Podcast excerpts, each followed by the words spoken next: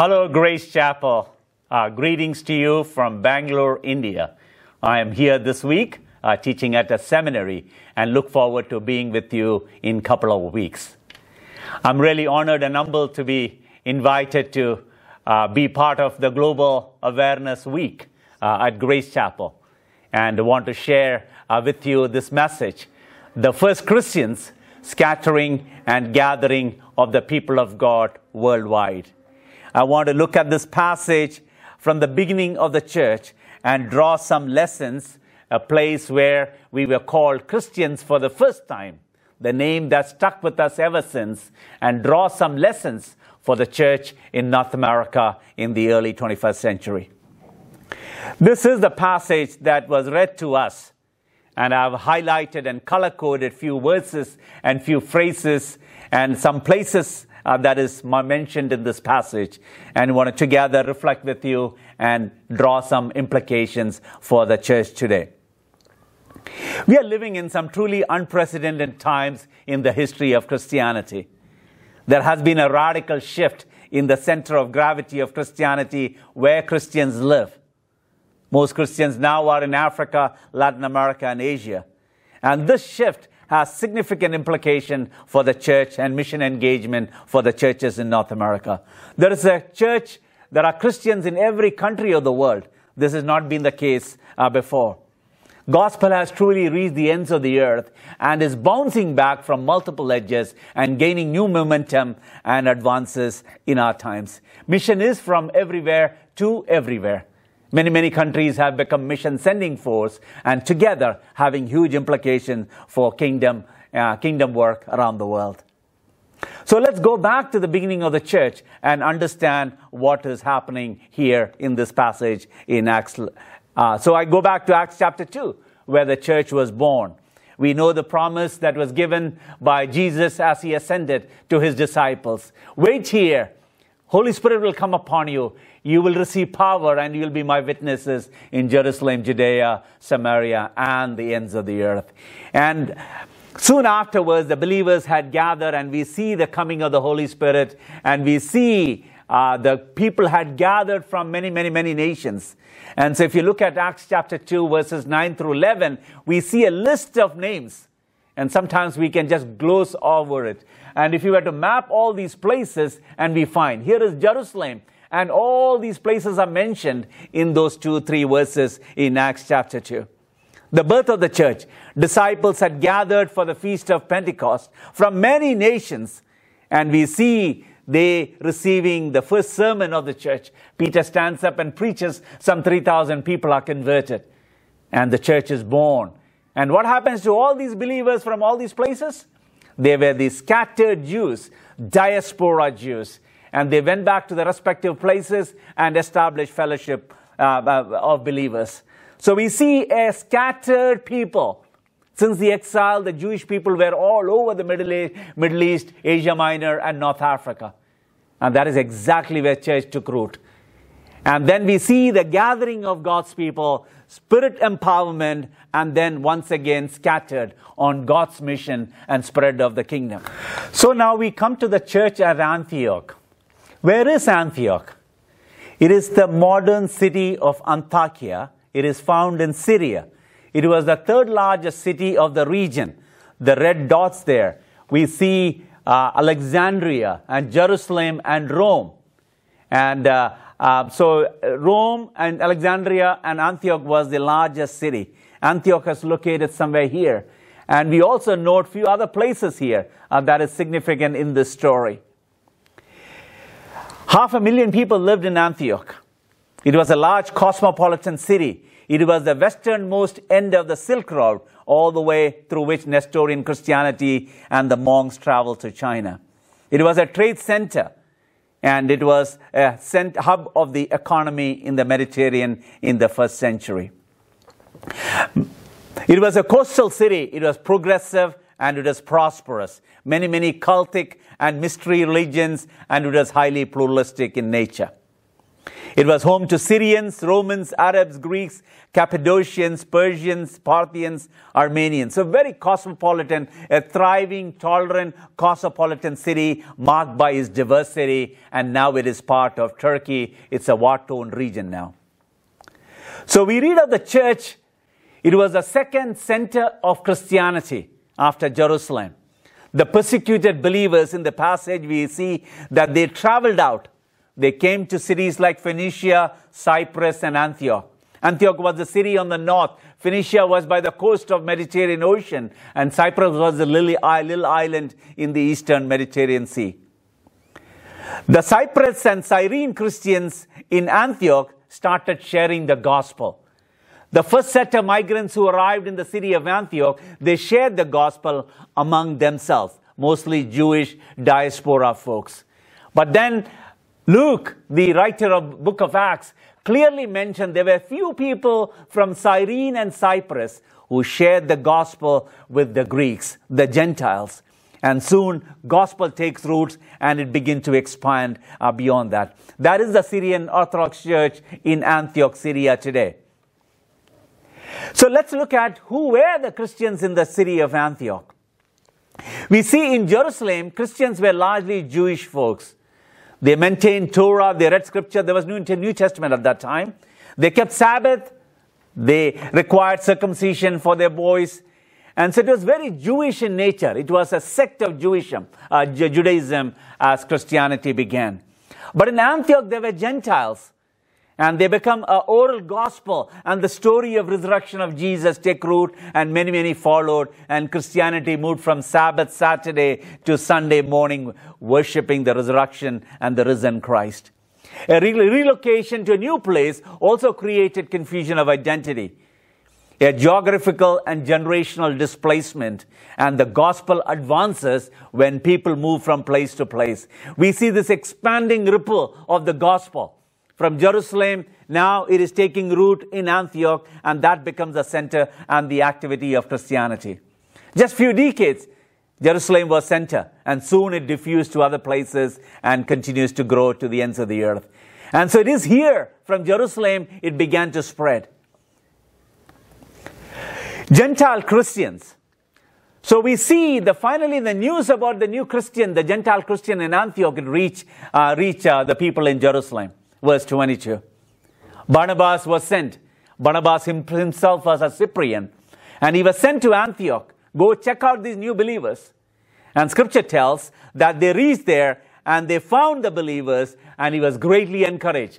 Barnabas' name is son of encouragement. He lived up to his name.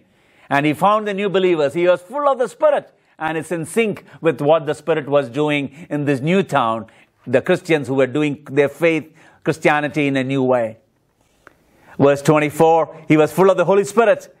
He was a Levite from Cyprus. Uh, for chapter four, verse thirty-six. The evidence of God's grace was evident on the Gentile Christian, and he encouraged them to stay true. But because of this Gentile Christianity, they needed a new identity, and there it was in verse twenty-six says, it was here at Antioch they were called Christians for the first time. Christian simply means Christios, Messiah, Ianos. That simply means belonging. People belonging to Christ, being like Jesus in that land. So once Christianity moved beyond the ethnic, nationalistic, and social classes, they needed a brand new identity. Uh, Christ displacement often creates a, a crisis of identity and belonging and loyalty to a man. Beyond all our nations and all the other allegiances, the man Jesus, he is a universal Savior. All people, all tongues confess him as Savior. All knees bow before him. So it was Antioch, the name Christian was assigned to the followers of Jesus. Those who belong to Jesus and who belong and look like Jesus to the world around them. Diasporic displacement creates challenge of identity and ultimate allegiance. And that's what we see happening here in the city of Antioch. Let's briefly compare the Christians in Jerusalem and Christians in Antioch. Christianity began in Jerusalem around A D thirty, uh, but a decade later it began in Antioch. The founder of Christianity in Jerusalem was Peter. But in Antioch, it was diaspora Jews. The leadership was largely apostles, but in, uh, in Antioch, it was lay Christian. A couple of chapters later in Acts chapter thirteen, it lists actually the name of the elders of the church in Antioch. Number one, it was Barnabas. Barnabas was a Jew. He was from Cyprus. Number two, Saul. Saul was a Jew from Tarsus, Asia Minor. Then we see in third person is Simeon the Niger. Niger simply means black. That means he is from the sub-Saharan African region. Number four, Ammanian, who was a foster brother of Herod the Antipas, the tetrarch of Galilee. Herod, Herodian dynasty ruled Palestine at that time, a Palestinian who grew up in the household of a king that represent a cultured elite people of the society, high class, wealthy, and powerful. And fifth person was Lucius the Cyrene from North Africa. That is also in, in, in Africa. So it means that two out of five were from Africa, one Middle Easterner and one from Asia Minor. The diversity that is evident in the leadership of the church in Antioch, whereas in Jerusalem it was largely apostle, all of them Jew. So we see that uh, Christianity is undergoing a transformation as a result of displacement, as about new Christians joining the group. We see language also underwent a change. It was largely Hebrew and Aramaic in Jerusalem, but in Antioch was Hellenization. After the Alexander the Great, Greek became the language of the diaspora, and much of that was written, much of that was said in Antioch was all in Greek. No wonder New Testament is written in Greek. And we see Old Testament getting translated into Greek in Alexandria, not in Jerusalem. So this is the diaspora factor of the spread of Christianity. It is always coloring outside the circle, and Christianity gained momentum and mobility and motion within it. We see they met in their homes. Now it is moved outside into the marketplace, synagogues, and as well as homes. The center of Christianity, Jerusalem was the center. Now periphery has become the new center. So we say mag- migra- my margins becomes the new center of Christianity, only to establish new margins, while the old ones wanes. So we see the attitude of Christianity, Christians in the early part was ethnocentric. And they largely kept the faith to themselves, fearing persecution uh, from the ruling authorities, because they had just killed the master a decade ago, and they continued to struggle uh, early, early, years, early years of the Christianity. Uh, but in Antioch, they had the freedom, and they invited people who are unlike themselves. So we see Christianity growing in Antioch. And by A D seventy, forty years down the road, Christianity is destroyed in Jerusalem, where Antioch continues to flourish, establishing churches all over the Mediterranean world. And so we see the spread of Christianity along the lines of the diaspora trajectories. So we say the Jewish diaspora framed the trajectory of growth and expansion. Likewise, today's diasporas are on the forefront and the spread and the growth of Christianity. So some lessons from the Antiochian church for us today. What does it mean to be a welcoming congregation, especially those who are in the margins of society? Antiochian church had compassion, generosity, openness, a welcoming spirit. As a result, these persecuted Christians from Jerusalem, Cyprus, all over North Africa, they were a welcoming congregation across ethnic, racial, and national lines, uh, become being a cosmopolitan center. Embraces diversity and grow in intercultural skills and understanding. The church was getting globalized in a way, the church in Antioch, unlike the church in, in, in, in Jerusalem. They were committed to the truth and learned continually from the best teacher. Soon after, Barnabas reaches there and finds these new believers. Barnabas, being a good Levite, a priestly man, and a godly man, a spirit-filled man, he immediately sensed the need. These new believers need some good teaching. And I know exactly the guy they need. And he travels all the way to Tarsus and fetches him and brings him to Antioch and makes him the teaching pastor of the new church. And Paul taught from the scripture. And people just grew. One whole year he taught them. Early Christians were not just meeting on Sundays. They met every day. And here is Paul with all his wisdom, his recent conversion. He is committed to teaching them the ways of the Lord. The people were discipled, nurtured in the faith, and grew in their faith. And then soon we see they were kind enough when Paul, uh, Paul senses the mission far beyond Antioch. They support him and sends him. It was a mission-sending church in Antioch. The church in Jerusalem was inward-looking, fear of persecution, kept it to themselves. And here is a church. I sometimes wonder, if I was the elder committee or the executive committee of the church in Antioch, I wouldn't let Paul go. I will hold on to such a wonderful pastor that we got. And every day sit and seeing the people grow in their faith and be revived as a church. But here is a church in Antioch. They readily let Paul go. What does it mean as Grace Chapel to send your very best for the cause of mission far beyond the coast of Boston? Catching a global vision and sending your very best for the frontiers. Who are your Pauls? The next generation, young men and women who will be part of God's work far beyond the shores of America. Celebrate unity with the new name and the new sense of belonging beyond ethnicity and religious backgrounds. What does it mean? What is this unity across heterogeneous reality?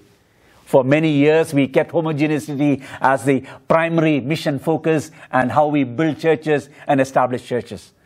But now we say it is heterogeneous unity principle, the new heterogeneous paradigm. What does it mean to embrace diversity and establish a unity that beyond the skin color and ethnic roots and historic uh, ancestral backgrounds? So what does it mean for a church to become truly global church? When Christianity grew in Europe, they brought people from Europe. Then we saw people from Latin America uh, coming into America. And then we saw the African. It was the slave wave, but they established the African stream of Christianity here in America. And for the last many decades, uh, Christians were, uh, and uh, people from Asia was not allowed. And in the nineteen sixty-five immigration reform changed that. And we see a stream of Asian Christianity. Every stream of Christianity from different continents have come. Where Christianity grows, it pushes its people out and they go to places. America is an immigrant nation. American Christianity is diasporic Christianities in plural. Every stream of Christians from different, different shores of the world have come to America, has uniquely revived and strengthened and re-engaged with the world. American Christianity is constantly changing. Because where Christianity grows, they send their people here because America is a welcoming place. What does it mean beyond the political rhetorics and the media portrayal to understand the refugees, the asylum seekers, immigrants who are coming, how they uniquely contribute to our economy and build our nation and continue to celebrate a spirit of welcoming and kingdom spirit, I say. A Revelation seven nine vision. That were great multitude that no one can number, from every nation, from every language, and every peoples of the world. If that is the heavenly vision, God is bringing people from around the world to here, to the American shore, so that globalize the American church that will be more ready for heaven. Heaven is not going to be a place, I don't imagine it to be a place where if you have American passport, go there to that corner. If you have a, uh, if your color of the skin is such and such, you go to such a place.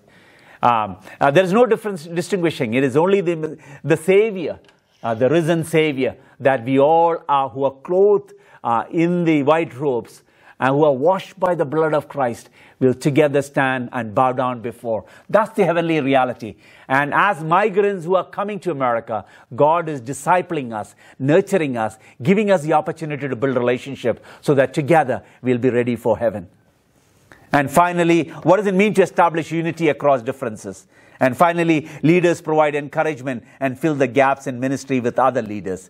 A sense of collaborative spirit that I see in the church in Antioch. But before that, I want to kind of, uh, you know, see this uh, larger two Greek words. One is diaspora, the other is ecclesia. Diaspora simply means scattering uh, or dispersion. Uh, first used in the Septuagint in the Old Testament translation into Greek, uh, uh, but subsequently we see many, many references to the word diaspora in the New Testament, established especially the growth of the church. The second word is ecclesia, that simply means gathering or assembly, and it's often translated as the church. God scatters people. The scattered one he gathers. The gathered one are once again scattered on his mission. To understand God's work in the world through people of the God's people from all over the world.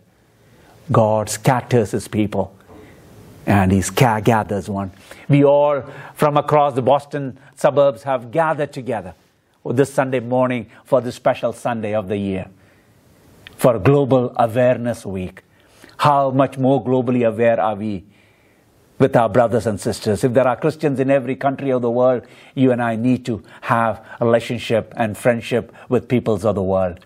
An African theologian once said, if you belong to Christ, you belong to everyone who belongs to Christ. Let me repeat that. If you belong to Christ, you belong to everyone who belongs to Christ. This is the Ubuntu spirit, African spirit, community orientation. Sometimes in North America, we reduce the gospel into a consumeristic, individualistic perspective. We belong to the global church. If there are Christians in every country of the world, you and I need to know every Christians from around the world. God scatters people. All the scattered ones who are coming to America, almost two-thirds of them are Christians. You and I have an obligation to welcome them to, into our neighborhoods, into our, into our churches. Gather them and to establish new sense of more global we are, more globally connected, more globally informed and more globally aware and more globally relevant and needed we will be. Gathering and scattering is how we understand the church. And this Sunday afternoon, after the church is over, you're going to be scattered again into every neighborhood, every school and college and, and neighborhoods across Boston. And you are continuing to be a missionary as you go to your workplaces this week. And then, once again, God is going to gather you next Sunday to tell the stories of God, God is doing in, through you and around you. And then once again celebrate, learn and grow, only to be scattered again. So the scattering and gathering is the twin D N A structure of the church in mission in the world. John Stott, one of the founders of the Lausanne movement, I'm sure he must have been here in Boston, but he used to say, we must be global Christian with a global vision because our God is a global God. What does it mean for us to become global Christian? And may Global uh, Awareness Week make us more global this year and this Sunday than last Sunday or last year.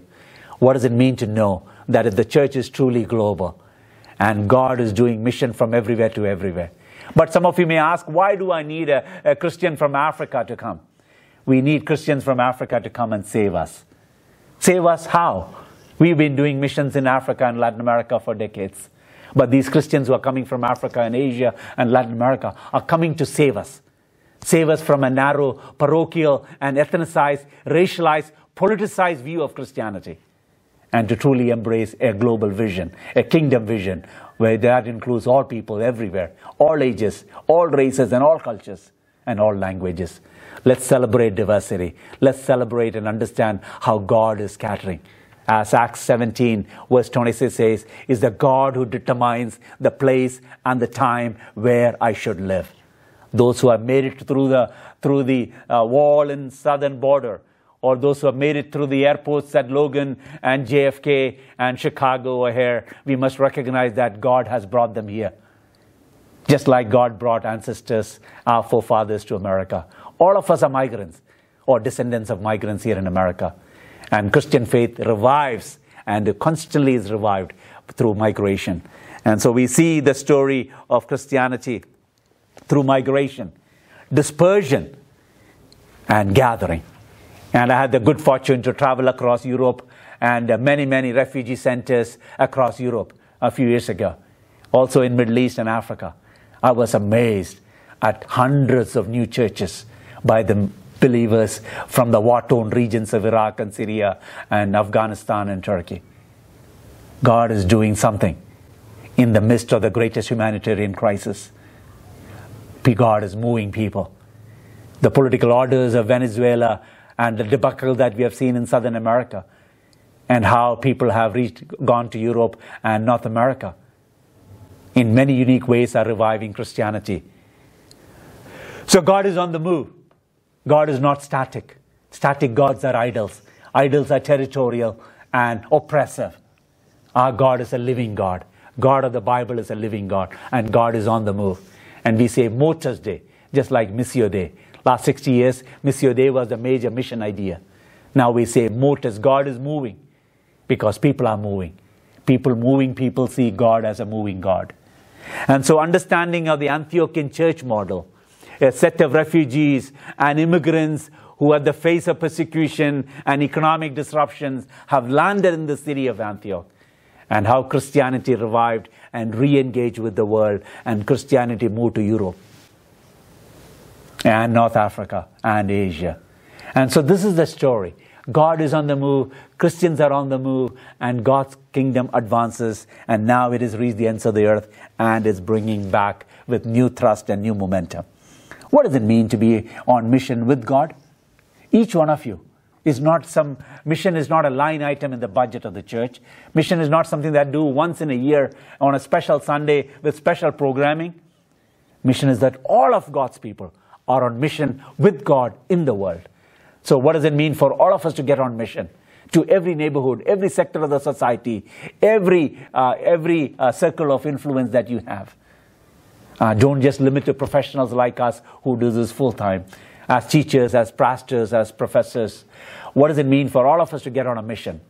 May uh, uh, the Grace Chapel, every member in every campus, understand that we are on mission with God. Christianity is a giveaway faith. When we give it away to other people, when they see the transformation, this gospel, the good news of Jesus Christ brings about in the people's life, I think we'll have a greater conviction about this faith uh, for ourselves.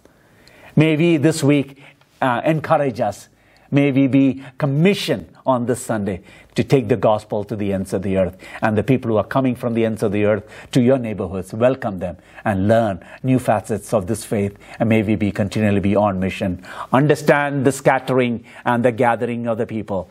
And in this dynamics is where church grows, faith is revived, and we re-engage with the world. Thank you very much. Blessings on you. It was a great to be here. I look forward to interacting with you.